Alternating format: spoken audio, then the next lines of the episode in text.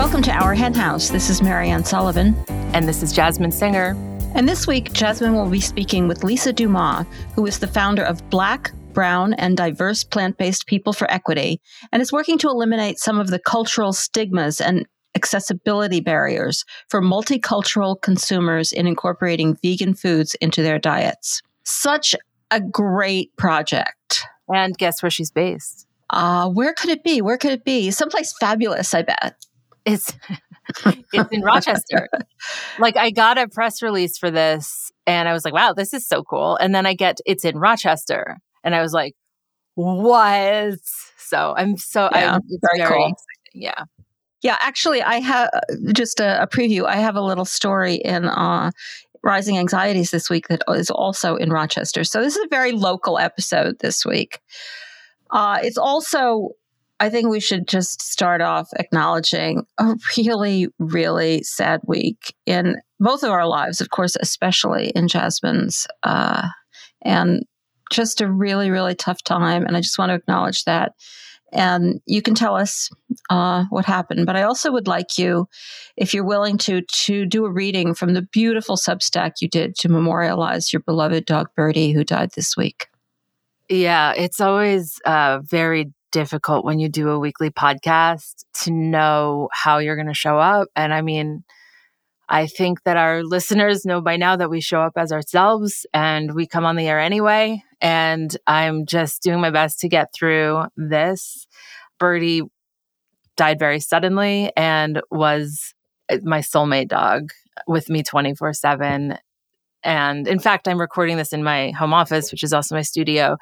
And I'm as soon as we finish recording, going to leave and and just work on my laptop in the living room because Birdie was with me in the office all the time and and was constantly in the background of my interviews. And and probably for the next couple months will be referenced as these interviews have already been recorded and frequently people like notice her in the back uh you know halfway through. So i will in an effort to save myself from needing to come up with words uh right now i will read the substack and thank you for that. It is my newsletter that's a substack. It's jasminesinger.substack.com and i called it the saddest. And this will be about 10 minutes. The saddest. Today we said goodbye to our sweet birdie this is not a message i thought i'd write anytime soon. We are dizzy and delirious. It doesn't seem real. We were not prepared. We lost our birdie this morning very suddenly. She was a soulmate. We are devastated. Since Moore and I adopted her two and a half years ago when Birdie was 13, this little doggy and I have been completely inseparable. Some chihuahuas choose a person, and that person becomes their magnet. Being Birdie's person has been the most meaningful role I've ever played. I am completely at a loss as to how this happened so quickly. Birdie had been completely stable, even though she suffered from a very bad heart murmur. She was so stable that her cardiologist said we could put off her next visit. Nothing was changing with her health, nothing was worsening. But she was a delicate, sensitive doggy, which we knew. On Saturday, our incredible vet came over. We use a home visit vet for a standard checkup for Birdie, George Dog, and Stella Cat. They drew some blood from Birdie for a regular senior panel, and they had a hard time finding a vein, which was uncomfortable for her. They kept poking. They also expressed her anal glands, which had always been an issue for her. And though she has always hated getting that done, she was much more comfortable afterward. Nothing else notable happened during the visit. They cut her nails and just checked her in general. Her blood work came back picture perfect. And yet, the stress from the vet visit got to her more than she let on. Shortly after the vet left, I noticed Birdie wasn't acting like herself.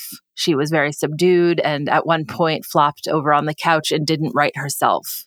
We took her outside and she could hardly use her legs. We took her back inside and she threw up.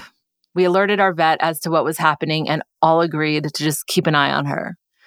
A few hours later, I was becoming increasingly concerned. Her breathing started to become very fast and she couldn't get a full breath. So we took her to the emergency vet, and after just one glance, she was treated as the most urgent. But the ultrasound and x ray didn't show anything, so at 1 a.m., they returned her to us. On Sunday morning, I tried to get in touch with her cardiologist as we were told it was likely a heart issue. We were able to get an emergency visit with our cardiologist for Monday, today, at a location about two hours away. Sunday night, last night, Birdie kept getting worse and worse. Her breathing was labored and she was mostly limp. Our appointment could not come fast enough. So on Monday morning today, instead of waiting to take her to the cardiologist, we took her back to the emergency vet.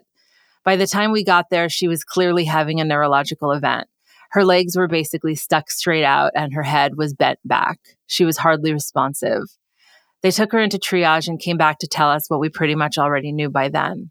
She wouldn't be able to continue to breathe on her own, and her state was extremely unlikely to be reversible. We made the heartbreaking decision to let her go. It was not a decision I thought we'd have to make anytime soon. Everything led us to believe that she'd likely make it to around 17. That's what we hoped for, and that's what seemed realistic. There are no words to make sense of this, but I will say this. When people find out that Maura and I have adopted two seniors, Sweet George is still with us, and we already had a senior dog, our darling Lucy left us earlier this year, they would immediately say, I could never do that. What I'm sure they meant is that it would be too heartbreaking to have a dog for such a relatively short amount of time and then quickly be thrust into the oftentimes heart wrenching end of life care. I've thought about that a lot. And of course, I can see what they mean. There's nothing I wish more today than for Birdie and I to have had many more years together. Now, I am at least months away from being able to make sense of any of this, or maybe I'll never make sense of it, but I do know this. The entire time we had Birdie, it was the abundance and joy I was focused on. It was the vitality, the silliness, and the great big love.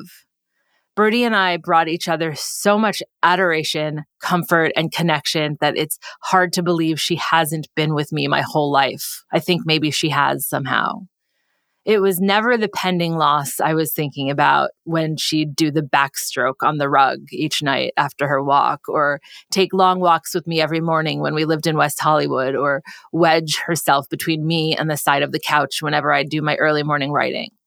It was her presence, not her potential absence, that filled our days and nights. My memories of her still feel tangible, like they're right there, and I can somehow reach them if I try hard enough. I blink and there we are, navigating a socially distant handoff in a parking lot in March 2020, the day Birdie became ours.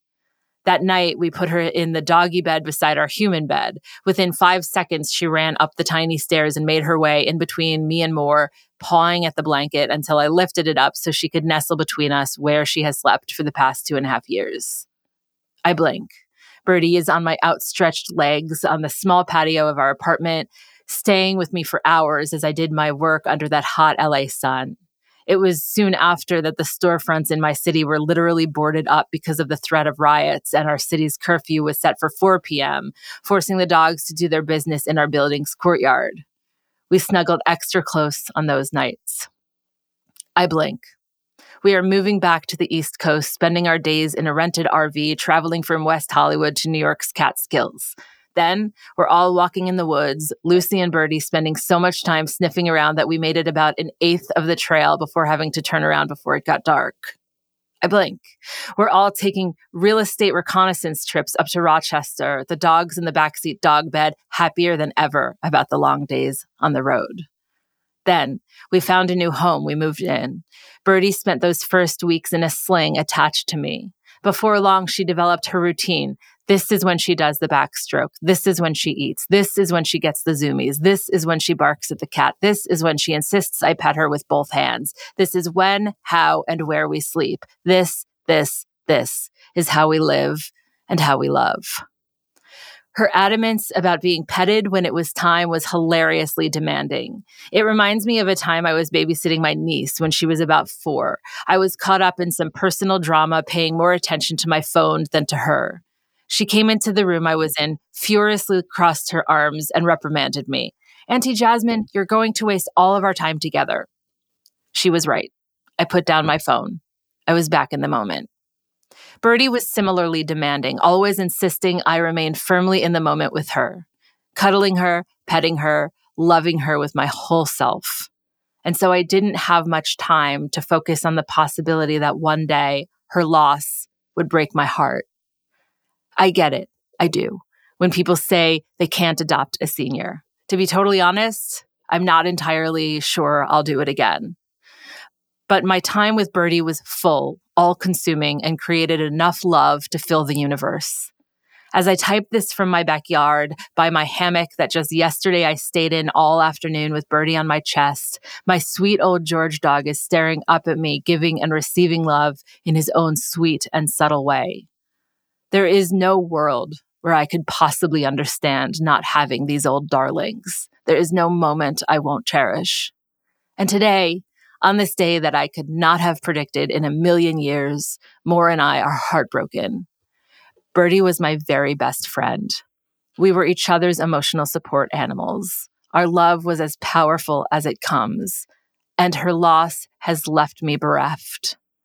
But I know that our connection was a gift of epic proportions, thanks partly to the lesson my niece taught me all those years ago. With Birdie, I was always firmly planted in the moment. Today, I feel like the saddest person in the world, but also the luckiest. As my grandmother, who was twice widowed, used to say, I don't think I lost them. I think I had them. I had Birdie. She had me. And her connection with Moore, though different, was also incredibly profound, laced with a deep care, affection, and silliness that brings on a whole different layer of grief. Because when we see those around us mourning, it cracks us in an entirely different place. And so my heart breaks for Moore because that is its own great big loss and for George Dog, who spent much of the past two and a half years sleeping curled up with his sister. And on some level, my heart breaks for Stella Cat, whose favorite pastime has been playfully and perhaps a little maniacally bopping her sister Birdie. George, you'd better get ready, buddy. Now, I am an atheist, but I am also spiritual and to an extent witchy. The only way I got through the great big loss of my grandma, another soulmate, was by deciding she was with me at all times. I don't mean with me like some ghost would be, but with me as in I feel her. I feel her worldview informing mine. I feel myself trying to live up to her values, her generosity, her kindness. It is the only way I know how to get through loss. And so that is how I will get through this. Birdie taught me about unconditional love in a way I'd never experienced. I am better for that, and I believe Birdie was too. She knew when to be demanding when she had a need, how to effectively communicate everything from dissatisfaction to deep affection, and what it looks like to be truly devoted. She was an empath, an explorer, and a truly perfect companion. She was as cute as she was smart, and even though she was deaf and mostly blind, she always knew how to get to where she wanted to go. I will miss her when I sleep, when I work, when I write, when I get ready in the morning, and when I come home from being out. For the rest of my life, I am certain I will think of her every single day. Eventually, the tears will transform to smiles, and I will continue to feel Birdie in the sun, in the trees, and in the lake. Two and a half years ago, she came into my heart, and even though she's gone, she will remain there forever. Birdie, thank you for being ours. Well, that, it's really beautiful. It's a beautiful tribute. Thanks for sharing it with us. It like compared to the grief that you guys are are experiencing I, I don't even want to talk about mine in that in that way. But i think we should remember how far our dogs reach because i really miss her i loved that dog.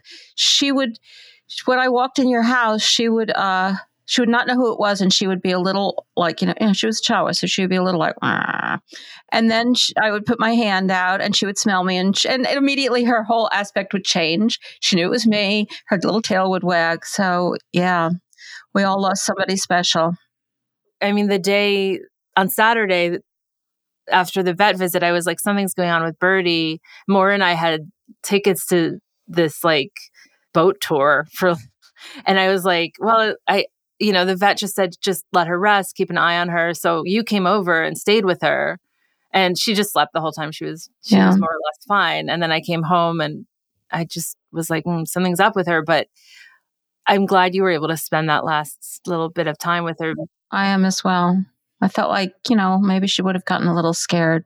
Yeah. Even though I couldn't tell she wasn't feeling well, she probably really wasn't by then. So that makes me yeah, makes it's me just, happy. Honestly, this was sort of my worst nightmare. I I uh, I, I recognize that she was old, but genuinely she was fine. Like vitality vitality and and and dogginess and like her blood work was perfect and her heart condition wasn't getting worse and you know it's just i think we just have to I, I don't really know yeah i don't think any of us know like it's always just well anyway let's let's move on because there is something to move on to. And it's not the best time of year for this to be happening this year, but it is always a really important day for you and important day for our hen house. And that's your birthday, which is, which is coming up. And I, I know this year it's a little different, but, but let's talk about it a little because you always do make a big deal about your birthday, but sometimes in different ways. Well, so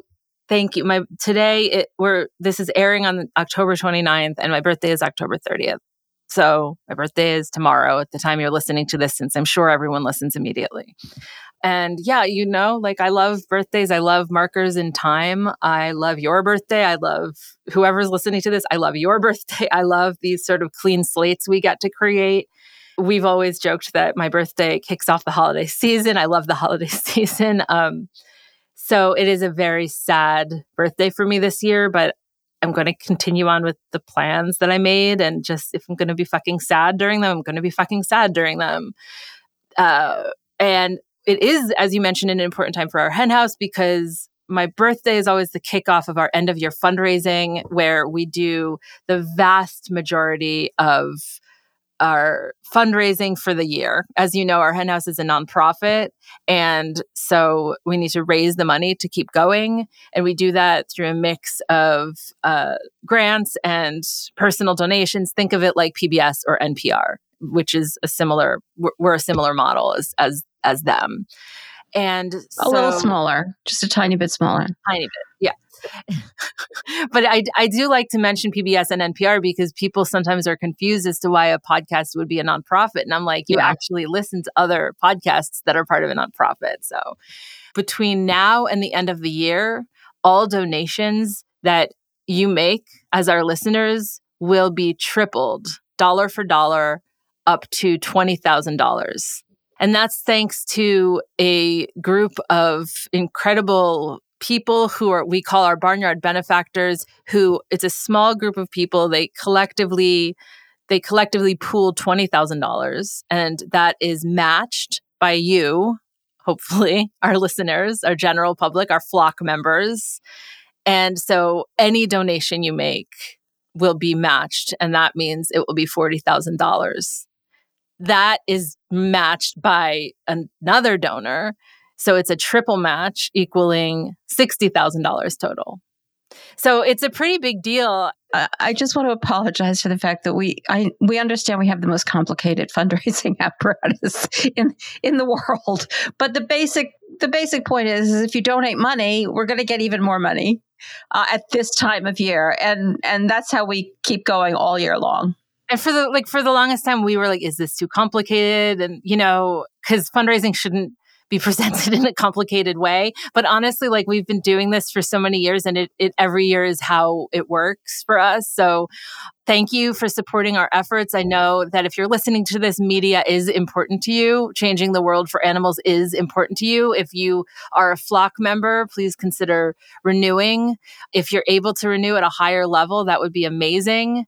I will say that we are in the process of producing some ethically sourced, absolutely stunning brass pins with the Our Hen House logo, and we're going to be sending them to anyone who has donated $250 or more. So if you would like a brass pin, please consider making a donation of $250. But if you're able to make a smaller donation, that is wonderful too. Our flock membership is $100 for a year or or a monthly donation of $10 a month, but $100 a year between now and the end of the year will make a bigger difference for us.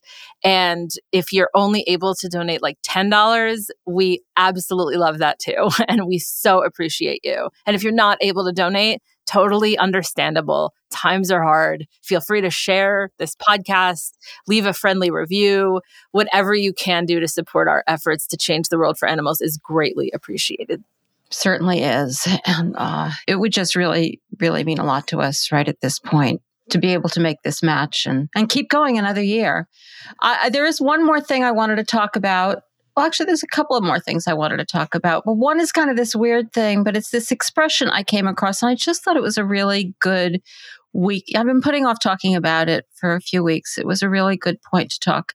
And that that is a it's an expression in Irish. It's aoibhneas croí, and I'm probably pronouncing that wrong. But you, if you've ever seen Irish or, or Irish Gaelic um, written, you know it has like a million letters in, in it that you don't know how to pronounce. But I think it's aoibhneas croí, and it basically means gladness of heart.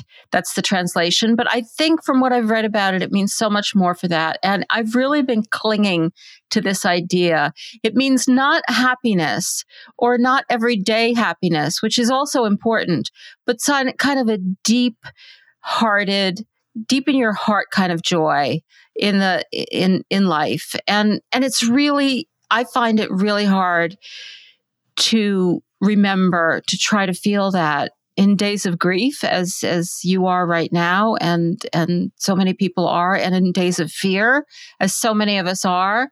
And you know with the election coming up and the and climate change and and just the everyday knowledge we all live with of what's happening to animals it really doesn't feel right to feel joyful. That just doesn't sound right. But for me this is a different kind of joy or I try to make it a different kind of joy, just deep in your heart to feel that goodness. And so I just wanted to share it with people and maybe share it with you today as as just something to remember.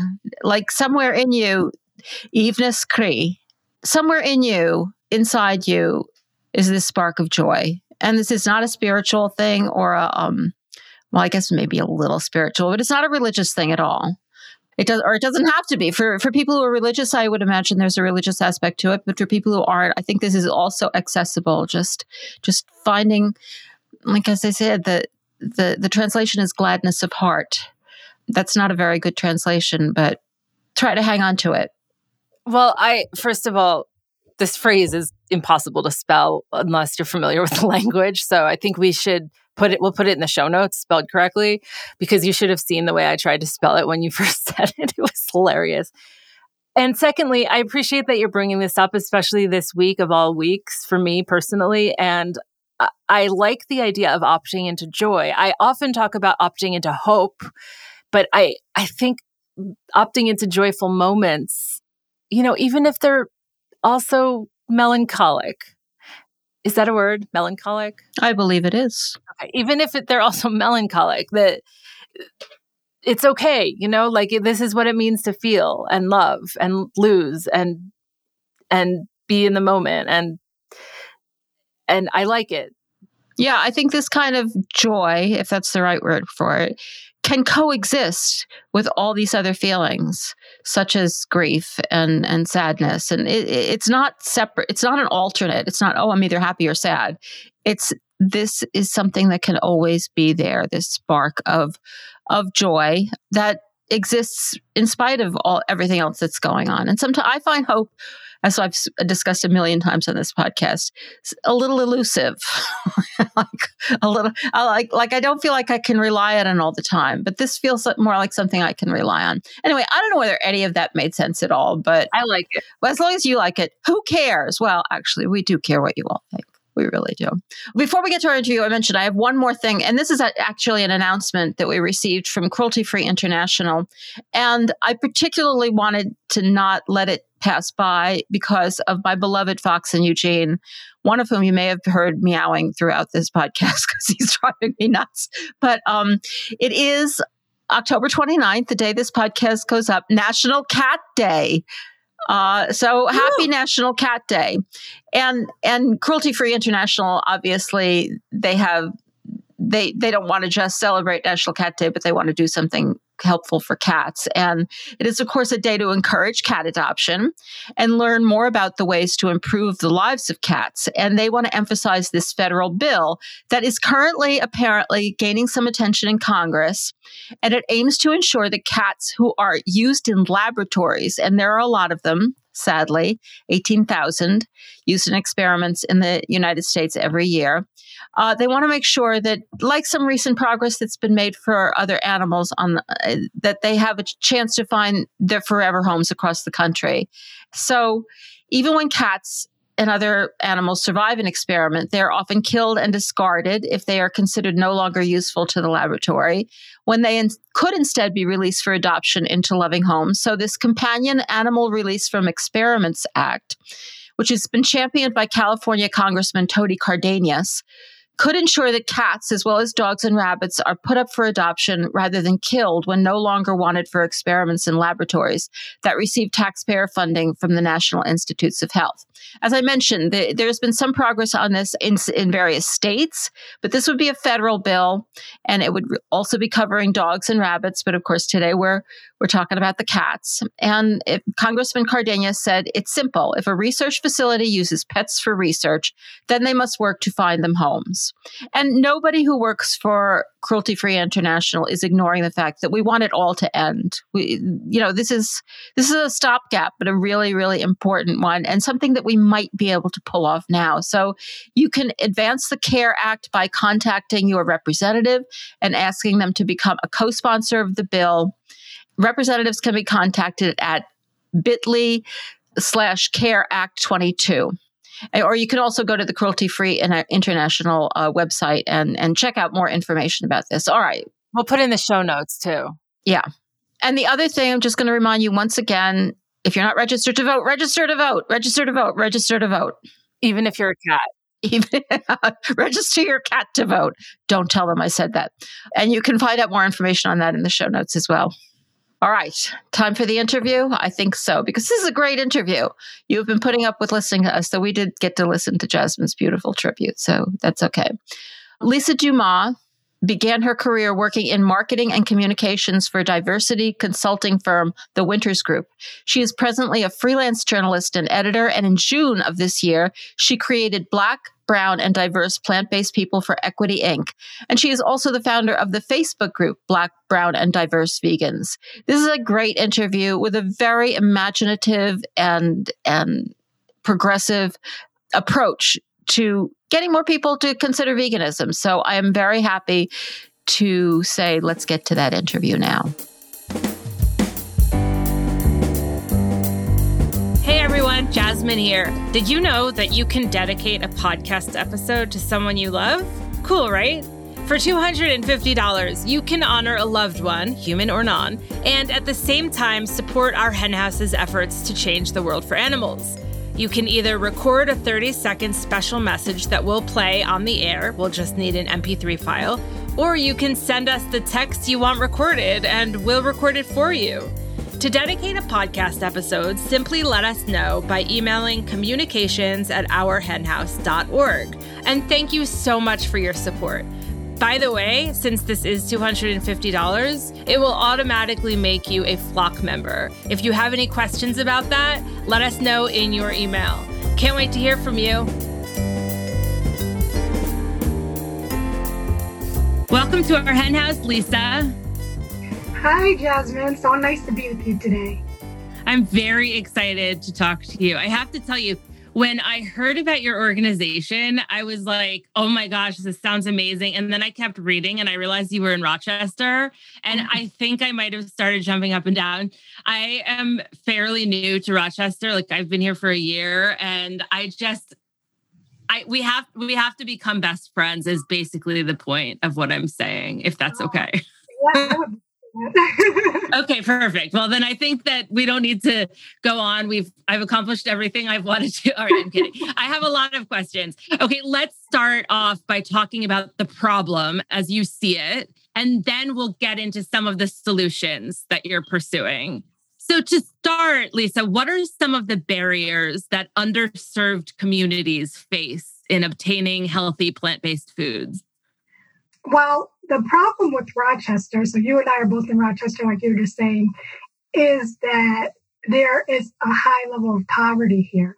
So when you have high levels of poverty in underserved communities, um, which are mostly Black and Brown communities, there are a lot of negative outcomes, such as lack of access to you know, healthy foods and information about health and wellness.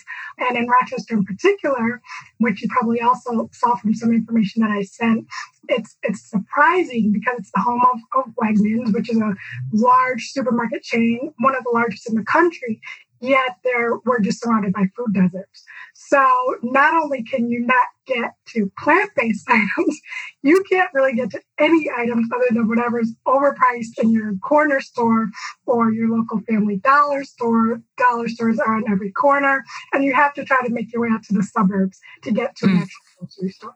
So those are just some of the, the basic problems. I have so many questions. I want to ask about Wegmans, but I'll hold off for a second. What's his research show about the willingness of people in these communities to shift their diets in a plant based direction if it is made more accessible? Research does show that people are open to it, and actually, um, diverse groups of people they want to eat more healthy and they they want to shift their diets, but there's a certain stigma surrounding it in their communities, which can hold them back. And there's also that lack of access that we're talking about, and also affordability.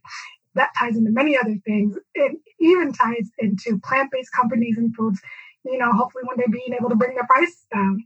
So to me, it's just, you know, it's, it's kind of a complex issue, but it's a combination of things that can keep people from being able to actually access those items, even if they want to. Mm, so true.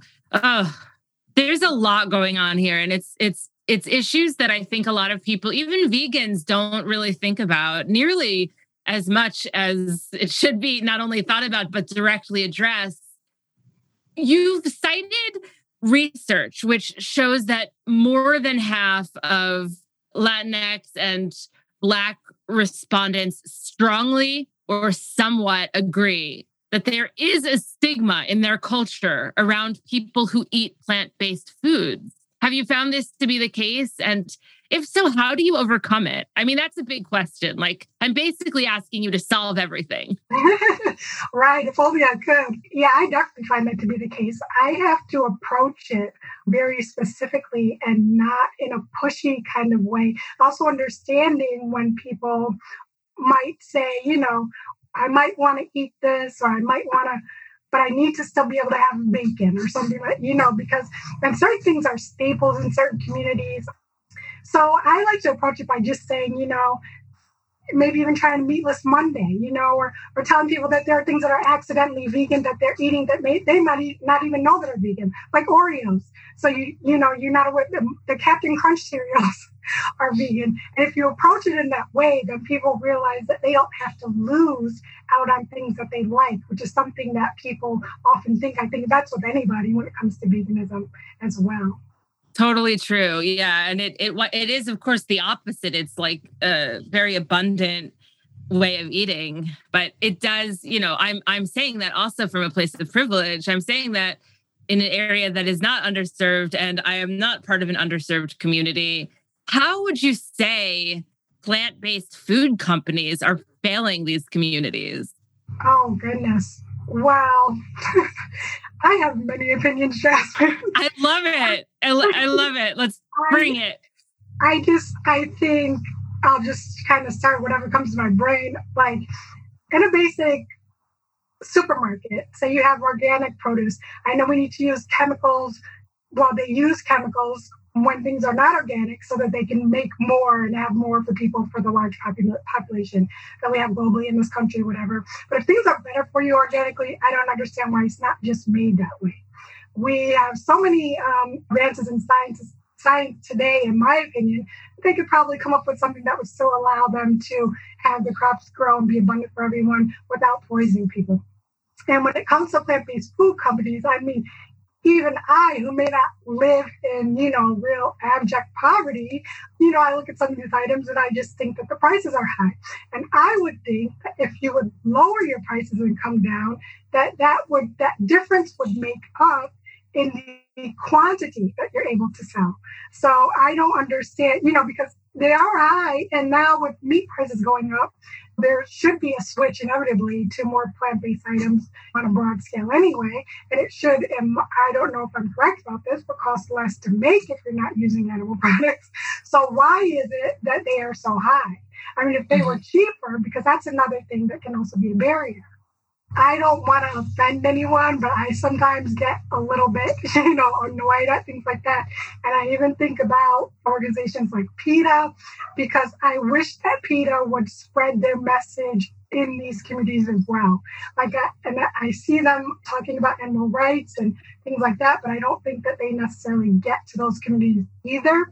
So I think people have to make a more concerted effort to reach people in those ways. I don't necessarily know that that's being done. Yeah. I think we're on the same page in a lot of ways with what you just said. It's it's like you said though, you don't think about it though. Like you were saying, coming from a privileged place or another place. Yeah. Even I, in going into this thinking about diverse populations, did not think about all diverse populations. I mean, I just joined a deaf vegan group in Rochester on Facebook recently.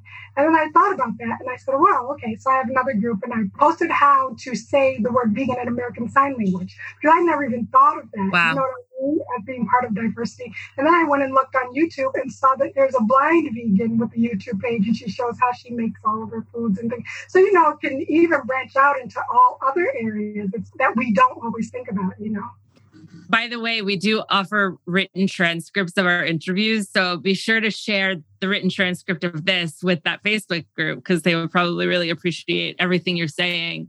So I wanted to go back to Captain Crunch for a second because you just mentioned it. And of course, we all know that vegan foods aren't always healthy. I would say the vast majority of people listening to this, including myself, are motivated by ethics, not by health.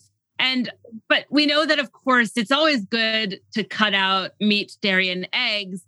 But when you focus your messaging on health, how do you deal with vegan junk food?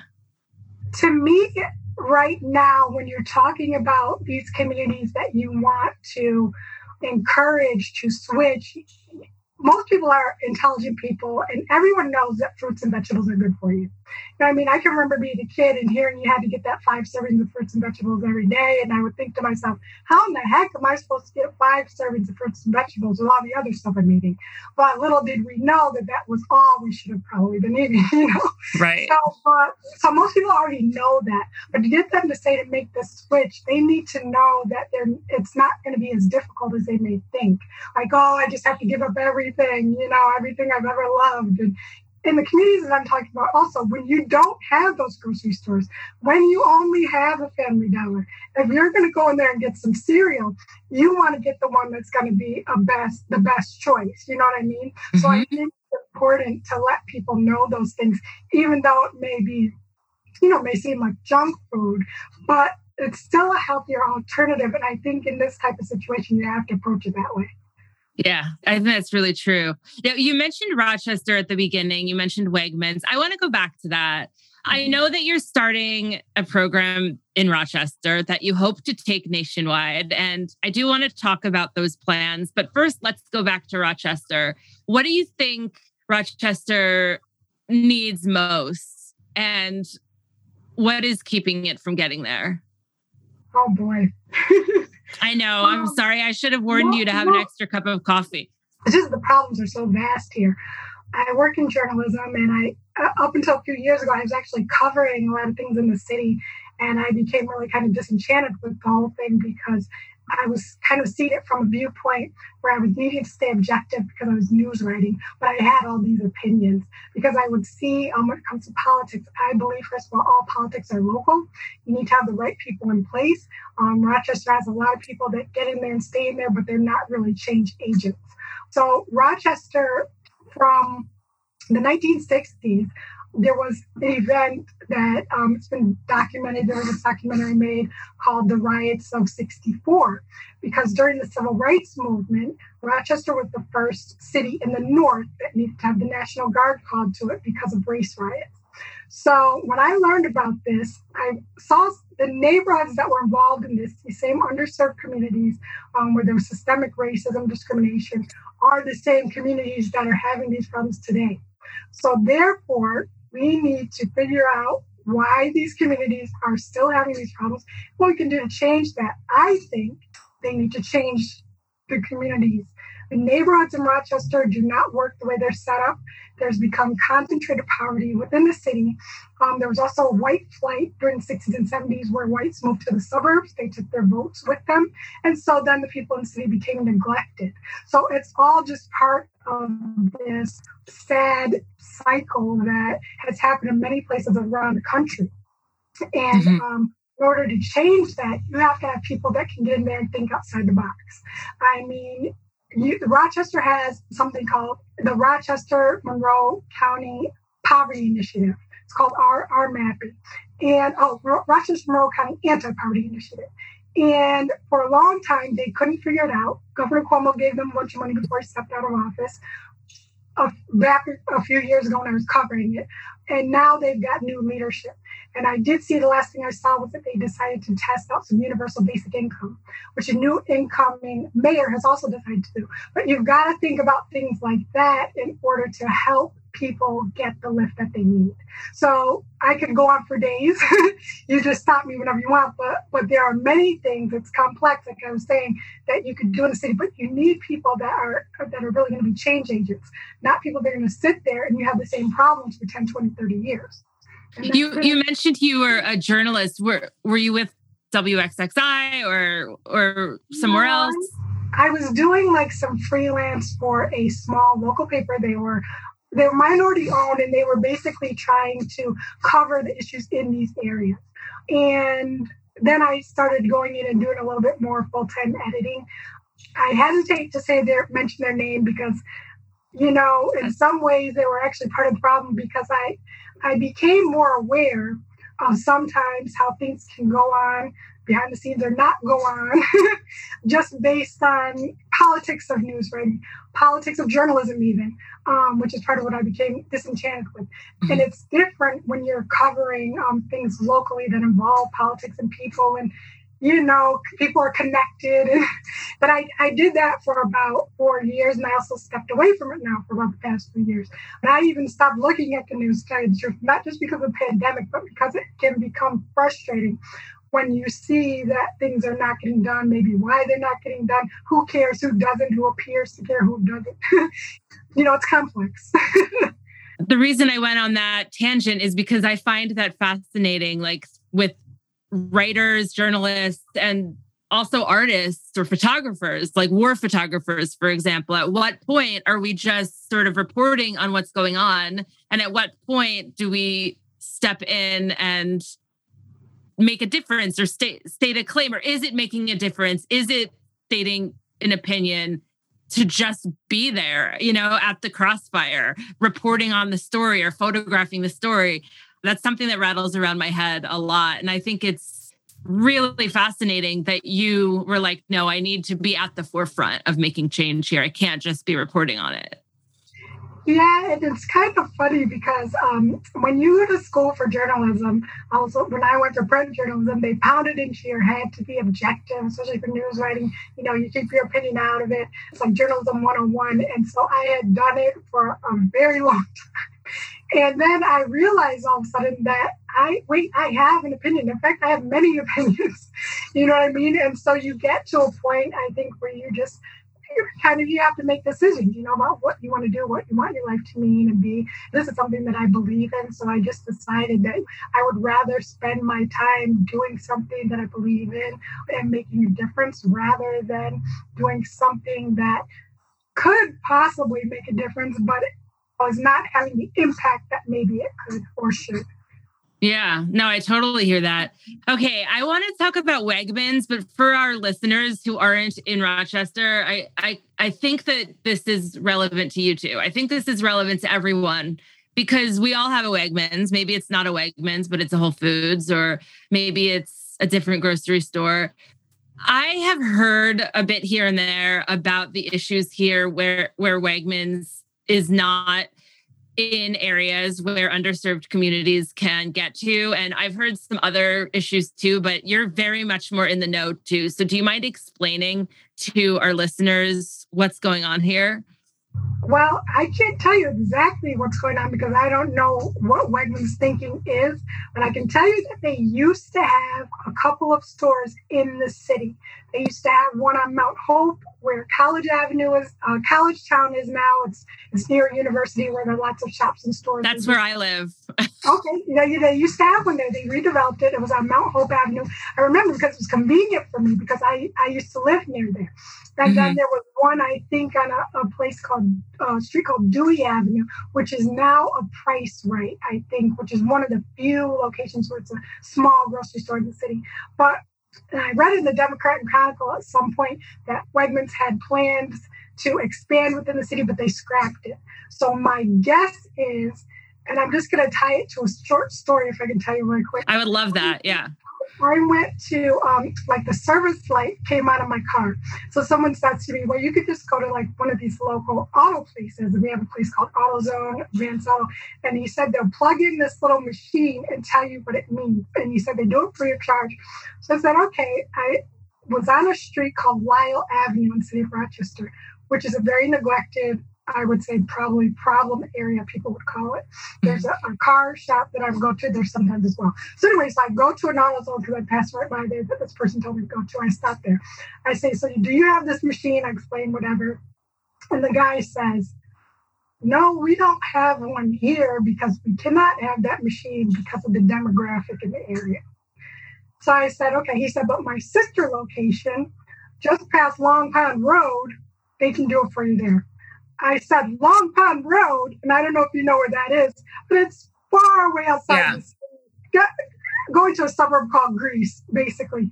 I said, Oh my goodness. So I said, What about the one on Clinton Avenue, another area in the city? He said, Nope, same thing there. We can't have it there because of the demographic in the city. I said, Oh my goodness, so this is just a shame. So basically, instead of figuring out a way to find out what the problem is is why you can't have a simple machine that you can take outside and plug into someone's car and provide this service.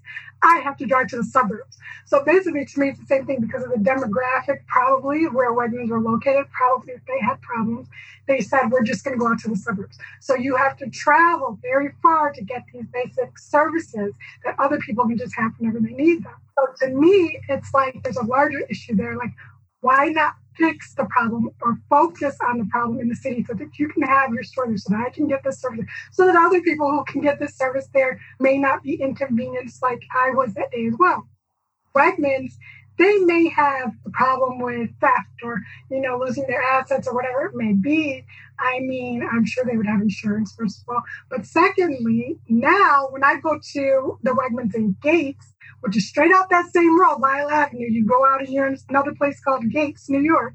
I see police standing there at the door, armed police as though they're on duty. So the problems, if you do that, are not going to stay in the city. The city's going to deteriorate as it has, but they're going to go right out there down that road and they're going to be at that Wegmans anyway. So to me, it makes more sense to fix the problems in the city rather than just try to move and avoid them. Because when you avoid or try to avoid a problem, it doesn't go away. It's still mm-hmm. there. It gets worse, and it's not probably going to make its way to you anyway in the end. right. But that's that's just how I see it. Yeah, I agree. I think this is like a problem everywhere. It's very much related to dietary racism, and it would be nice if these giant monstrosities like Wegmans, like Whole Foods can do more instead of just optically. You know, like I, I recognize that there's a lot of healthy foods available at these places, a lot of plant based foods, but that's not going to do very much if they're only reaching people who might even have the means to go further for it in the first place. So let's switch gears and I want to hear about the food that slaps program. Can you tell us about it? Yeah, um, that's one of the programs that we're hoping to be able to implement. And it's really just kind of trying to use a term. Um, if, if, people don't know what the term slaps means, it just means that it's good. Like how um, way back in the days, people would say, oh, food, that's the bomb or something.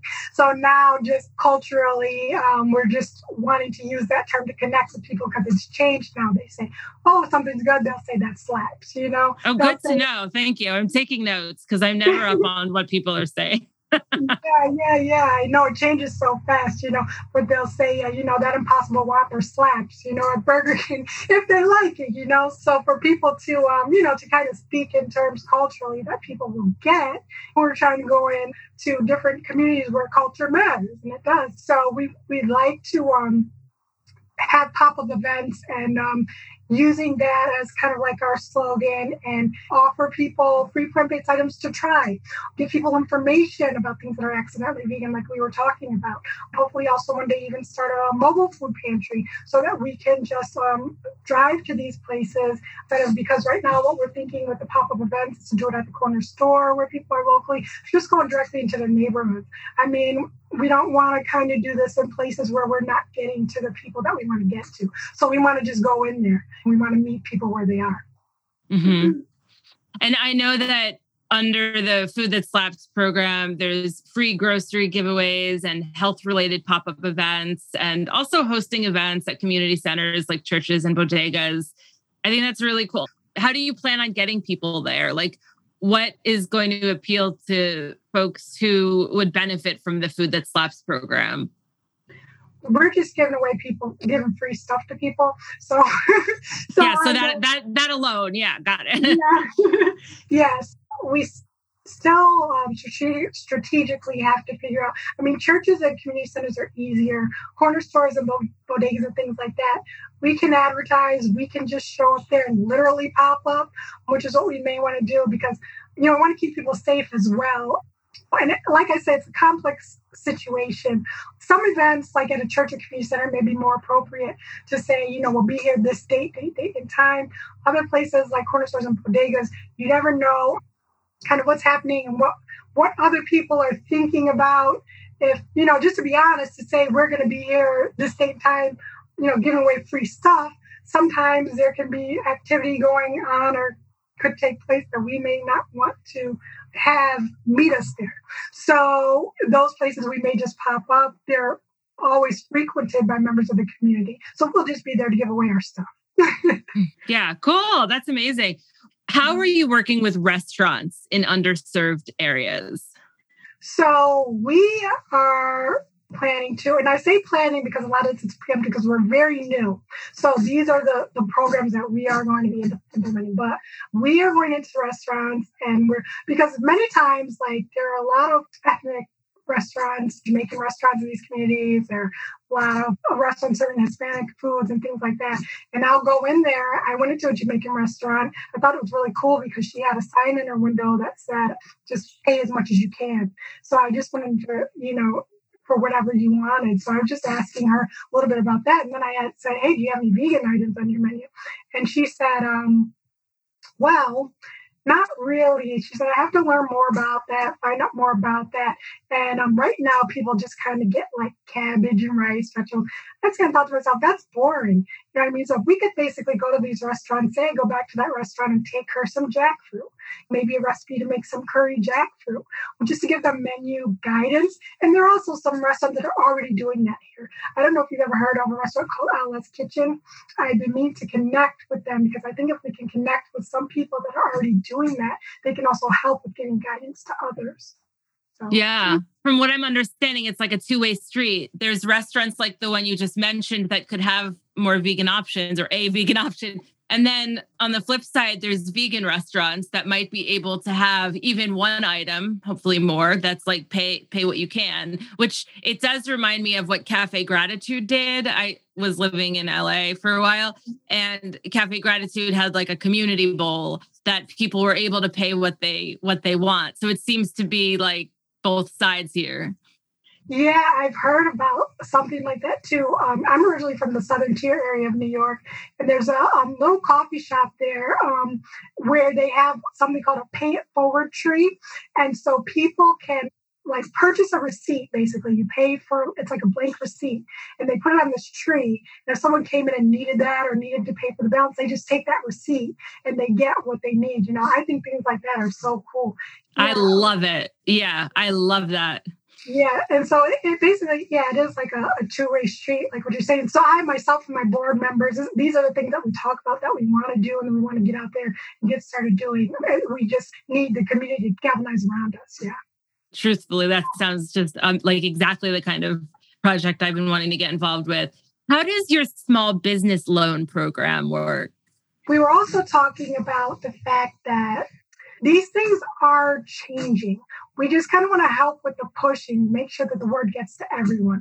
But I mean, if you think about McDonald's testing the Beyond Burger, or you think about Burger King adding the Impossible Burger and whatever they might be doing in the future, they are changing. So we also want to have other programs in place, and one of them would be offering um, micro loans for small businesses um, because say someone wanted to start a nonprofit like this, we could maybe give them a microloan to pay their uh, filing fees. You know right. what I mean? So don't have to worry about the money. Pay to file for your tax exempt status. Pay mm-hmm. your filing fees to start a small business. So we want to help doing you know, being able to offer those to people. And then our only requirement is that they hopefully can maybe pay that forward to someone else in the future because we don't want to get into a situation where we're expecting people to pay us back. It's not what right. this is about. We want to give people things and give people resources and give people help they need because I think when you get into, you know, loans that have to be paid back, it's just going to be another albatross around someone's neck that is another thing that just only fosters more negative outcomes. Yeah. And I mean, this is an interesting time to be interviewing you because you are just starting this. I know that you do have ideas for future programs. You mentioned a few of them. You mentioned the food pantry, which I'm so excited about. I would love I would love to help with that too. Are there mm-hmm. any other projects that like are up your sleeve? I know you want to work with schools. Like what's going on? Yeah, so we definitely want to, um, when it comes to restaurants and giving them that menu item guidance for plant based items, we would like to start a um, plant based restaurant week here in Rochester. So, say um, a restaurant put a plant based item on their menu, maybe during that week they could feature it. on the menu, they could offer it at a discount. We could have other restaurants that are already vegan feature something for that week and just bring attention to it in that way. And then when it comes to schools, I mean, you mentioned coming from LA. I mean, I don't know. You probably heard, I'm sure, about Gavin Newsom just investing like 700 million in schools in California for plant-based menu items to be after school menus. Um, Mayor Eric Adams in New York City uh, did the same thing with offering plant-based items to students. So we just feel like that that's something that we should be able to do here. And the school district in Rochester is a whole nother story. I mean, but it can only help I would think students to be able to, and, and the most um, complaints that you have when it comes to something like that is that they're not offering the right thing that students want, blah, blah, blah. They had some issues with that in New York City, but there are some districts that have done it well. And I think Portland is one of them that I read. So maybe we could give some guidance on that, you know, and show some models that are actually working. But it's just, yeah, another way to, to help uh, get the message out there. Totally. Do you ever focus or do you ever bring in environmental and animal rights messages? How are, how are they received or or do we do we just kind of deal with the like in front of us emergency to begin with? Well, right now, that's kind of how we're looking at it is like the immediate need. But of course, those things play into it. I mean, when I first went vegan, it was because I read Alicia Silverstone's book. That first book she wrote was like 2010. It was like a the kind diet or whatever. Yeah. You know, yeah. and so I was always looking for different diets and things like that. And then I read that just made sense to me where she said, you know, milk is bad for your body, animal products are bad for your body, you know, dairy, meat. Um, and she explained it in such an easy way for me to understand. And then later for me, I kind of thought about the um, animal rights aspect of it and um, the ethical aspect that there is um, for and by the way our logo that is on purpose it says everyone's value is equal not everyone altogether, everyone. Because now we have come to also that point where one of my board members, you know, animal activism is a big thing for him. And that's another thing we want to kind of have diversity of thought throughout the whole organization. But I think now, um, just starting off with what we're trying to do is getting that message out there. And then I feel like the rest will come with the evolution of it. And so right now we have to, you know, just kind of focus on getting people to to kind of even understand our message, you know, and kind of align with it. I totally think that's the right way to go. And I'm just utterly thrilled to hear about all of your work. I know you're growing so much. How can people learn more about your work, follow you, and support your efforts? Oh, thank you so much for mentioning that. Yeah, they, they can go to our website at equal value for all wordpress.com and when you get there you can click on ways to help. And it'll show you all the different ways. Right now we have a fundraising campaign with um, t-shirts that are really cool. Um, like we were just talking about earlier one of them says uh, i love plant-based food that slaps. So you can go look at all the different um, messages that we have. And then when you purchase a t-shirt 100% of the profits go to uh, black brown and diverse plant-based people for equity. We also have a little like children's cookbook on there. It's uh, called uh, five freakishly fun plant-based shortcuts to food your kids will love. And it's got like um I'll just tell you one of the recipes in there. It's got like one of those little hacks. Like um, I don't know if you saw a long, uh, quite a while ago, but there was this thing online where people would take like a box cake mix, and a lot of those are accidentally vegan, by the way. And they would just put in a can of soda or use a can of coconut milk. That's all you need. You basically make your cake. so there are little like few shortcuts in there that kids would like and that are plant based, but but the profits are all coming to us. So anyway, you can you you know you'd like to contribute to us if you'd like to get something in return for your contribution that's one way another way is to simply donate to us but we do have to say that we're only able to solicit donations in new york state because that's the only state that we are currently registered in as a charity by law you have to be registered in any state that you solicit donations in there are like nine states, I think, where it's not required. Um, Iowa, Idaho, Delaware, and also Wyoming, Nebraska. Those are a few. We have them listed on our website. You'll see that all under um, ways to help. We are currently still in the process of filing for tax exempt status. So you would, once you receive that status, um, need to consult with a tax professional if you just gave us a donation where you wanted to receive that exemption and uh, find out whether you'd be eligible for that. But we're currently in the process of filing for that. So, so what is the website again? It's equal value for all. Equal value for all. Okay yeah, dot wordpress.com. And we are currently on Facebook in the process of getting all the social media together. And by the time this airs, you'll have that information for me for your viewers. So you can hopefully post all the links to that on your your website as well. Yeah, um, definitely. We'll we'll post everything in the show notes that we can. And I, that's really amazing. I'm just definitely gonna buy that t-shirt today, probably. And truly whatever you need, just feel free to reach out. By the way, I I don't want to be giving bad advice here, but I do think that with the solicitations, I think that the what you find in the books is a little bit antiquated because the nonprofit laws existed before the internet did. So I think that as long as you're not doing physical mailings in people's mailboxes, it's perfectly okay to like, you know, solicit over email or or social media. Okay. Oh, you know, I think that that's so funny because I was thinking that. I thought to myself, people can just go on uh, the New York State Charities Bureau, search for our name, and see that we're listed as a charity. So that must be antiquated because at some time they yeah. must have wanted you to be listed in every state so that a person could search for you in every state. But with right. the internet, anyone could search the New York State website and still see us there. So that does make sense. Yeah.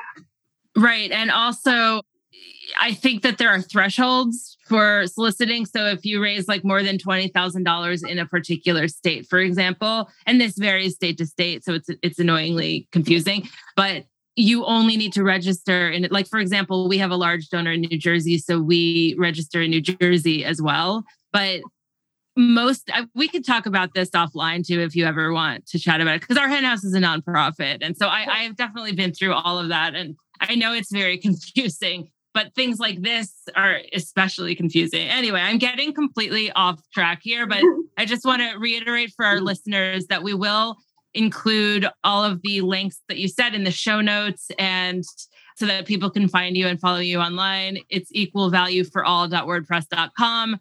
And I hope that you stay on with me a little bit for the bonus content, Lisa. But thank you so much for spending time with our hen house today. And I really appreciate all that you're doing so much. Oh, no problem. Thank you so much for having me, Jasmin.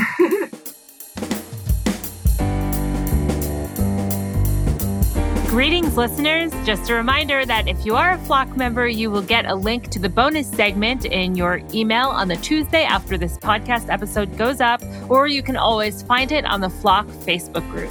And if you're not a member of the flock and you can afford it, you can join for $10 a month or $100 a year at ourhenhouse.org slash donate. Also, if you are a Flock member, please join us for our Flock First Friday Zoom calls, which are once a month on the first Friday of the month at 4 p.m. Eastern, where we have inspiring guests and great conversations about activism and animals and life in general. So if you're a member of the flock, check out that flock Facebook group for updates or write to us at info at ourhenhouse.org.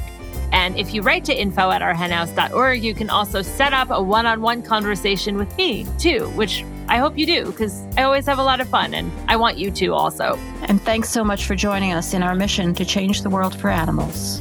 Bye.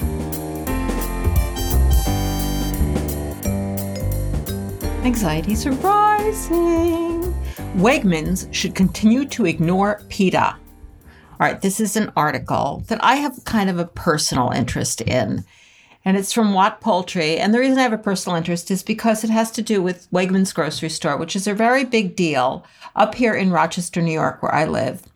And it's a chain. Uh, it's not a nationwide chain, but it's in a bunch of different states. And, you know, I've always had kind of a dislike of Wegmans even though it is, you know, it's a very good grocery store. It's a little more upscale than Tops or whatever, and that not quite at the Whole Foods uh, level, but you get where you get where I'm going. But years and years ago, Wegmans used to have its own battery cage facilities, and some activists broke into one and took out some chickens and film did some filming. That was this was a long time ago, way before the current efforts of direct action everywhere. And they were and Wegmans just really, really went after them. And they have enormous influence with the local prosecutor and and they were prosecuted and the one who did not plead out ended up going to prison. I really makes and now that I'm talking about it, I'm I'm mad all over again. Anyway, that doesn't have anything to do with what's going on now. I digress. There's a little animal rights history there. So, what's going on now is this Plainville Farms turkey situation, which you may have heard of, and it has to do with an undercover investigation done by PETA. And and they went in and they found horrendous, horrendous abuse. And you know what happened, as so often happens, is that the people who work there were charged with crimes, crimes which they committed, horrific cruelty, mistreatment of the turkeys, and 130 charges were filed against the farm workers no charges were filed against the the executives or the company, and which you know I hate to see this happen this way. Uh, the the company should should be charged when this happens, but of course it's always the way. So now uh, apparently Wegmans is a buyer of Plainville Farms turkey, and so PETA has decided to do these demonstrations against Wegmans, which is you know a fairly classic way. As this article points out, this is from Watt Poultry. I think I mentioned that a grocer wants to keep selling Plainville Farms turkey, it shouldn't have to answer to disruptive animal rights organization. I'm not sure why. like, okay, I guess that's what you think. This is by one Roy Graber. And he points out that PETA is continuing its push to get Wegmans to remove Plainville Farms turkey and talks about the charges that were filed and and PETA pointed out that PETA even went so far as to suggest Wegmans should not only go themselves to see what's going on at Plainville Farms, but should take a PETA representative with them to farm visits. Excuse me, says Roy.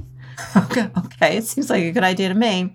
Wegmans has not responded to PETA's protest, so they they they they staged an actual uh, protest outside of a, a store in Rochester, New York, and undoubtedly, according to Roy, caused stress to store employees and scared away potential customers.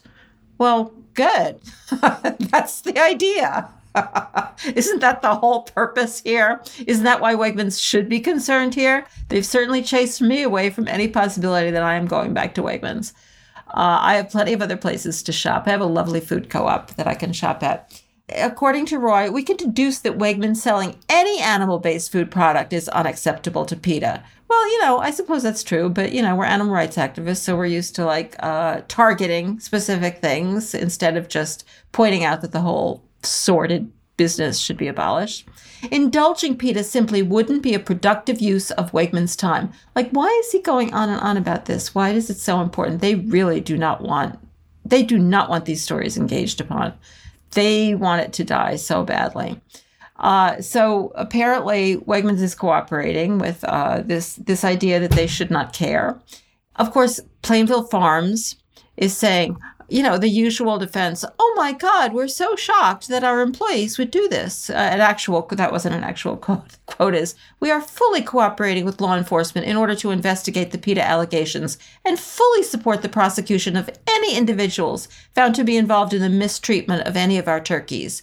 Regardless of the outcome of that investigation, none of the individuals addressed in the PETA allegations work for Plainville Farms any longer. You know, so as usual, they just wait for an animal rights organization to do the investigation that they don't do, and then and then pretend they're shocked.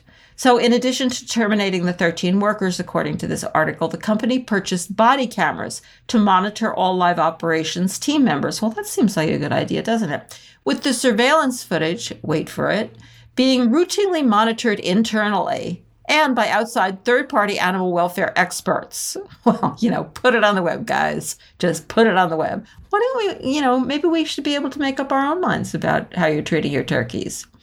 But according to Roy, if Wegmans believes Plainville Farms has the turkey's best interest in mind, that's good enough for me. Yeah, Plainville Farms really has the turkey's best interest in mind. That vomit. I just hate them all, you know? All right, this is from Drovers. Moo Intelligence. Google's new sustainability initiative misrepresents US beef. This is by Greg Henderson. And this is about this new initiative from Google that they are going to offer the ability to view information about the environmental impact of certain choices, not just food, it has to do with clothing and cars and whatever he points out, quote, despite all of those nerds on the payroll, Google is shorthanded on moo intelligence. Like, what does that even mean? I, I, don't know. And it just insulted America's cowboys with its new sustainable feature. Like, people in the beef industry just love to call themselves cowboys, they just love it. Oh, who do you think you're fooling? So, According to, to this article, the information that Google is going to be posting includes information about how Google evaluates beef, which is to say, Google's metrics are heavily slanted against beef. Then he just goes on and on to talk about how slanted they are. I just want to like, like, why would Google do that? Google isn't in, isn't in the alternative to beef industry. They don't care. They like no motive is pointed out for why they would be. I'm sure they all eat, or most everybody at Google eats beef. Like, uh, but of course, this quickly drew the ire of the National Cattlemen's Beef Association, which denounced Google's initiative as an attempt to bias consumers against beef. Yeah, they just they, they just have a thing about beef. they, they want to bias people against it quote, Google is using its billions of dollars of resources. Now, wait a second. I know Google has billions of dollars of resources, but are they really spending billions on this particular thing? To target cattle producers and ignore the science that demonstrates beef's sustainability and value to the environment. Yeah, that's from, from the president of the National Cattlemen's Beef Association. That's one of those uh, aforementioned cowboys. And you know, they just go on and on about their nonsensical numbers that they think beef is contributing when everybody else in the world, except for the industry, agrees that beef has got to go. According to them, eliminating all livestock in the US and removing beef from the diet would only reduce greenhouse gas emissions by 0.36% globally. Aside from the fact that their numbers are undoubtedly off, you're comparing, like, you're taking just US and just livestock or just beef, it's not really clear. And then taking that and subtracting it from every single greenhouse gas emitted by anything in the entire world and using that percentage. So even if, I mean, I'm sure their numbers are still cooked, even if they were real numbers, that's a ridiculous kind of comparison to make. Finally, California's Prop 12, Niman Perdue agrees. I just thought this was an interesting article since we are talking a lot about Prop 12 recently which is, of course, the initiative in California that, you know, puts certain limits on what meat can be sold in California and has the, the pork industry up in arms and up in the Supreme Court uh, trying to argue that that should not be allowed. And this is just kind of an interesting article showing that there's a lot of dispute within the industry about whether this arguing is a good idea. It's talking about Niman Ranch, you know, which now is owned by Perdue Farms and how Niman Ranch came out in favor of Prop 12 and filed a brief in the Supreme Court. So there is a split within the um, within the industry. According to this, Niman Perdue, I'm not sure Perdue filed a brief, but you know, Niman is owned by Perdue, but that doesn't mean there can be a split within the companies. I, I so I'm not sure of that. But anyway, Niman Perdue has staked out a position supporting Prop 12, which outlaws constrictive hog gestation stalls, among other animal protein restrictive raising practices. That's a nice expression, isn't it?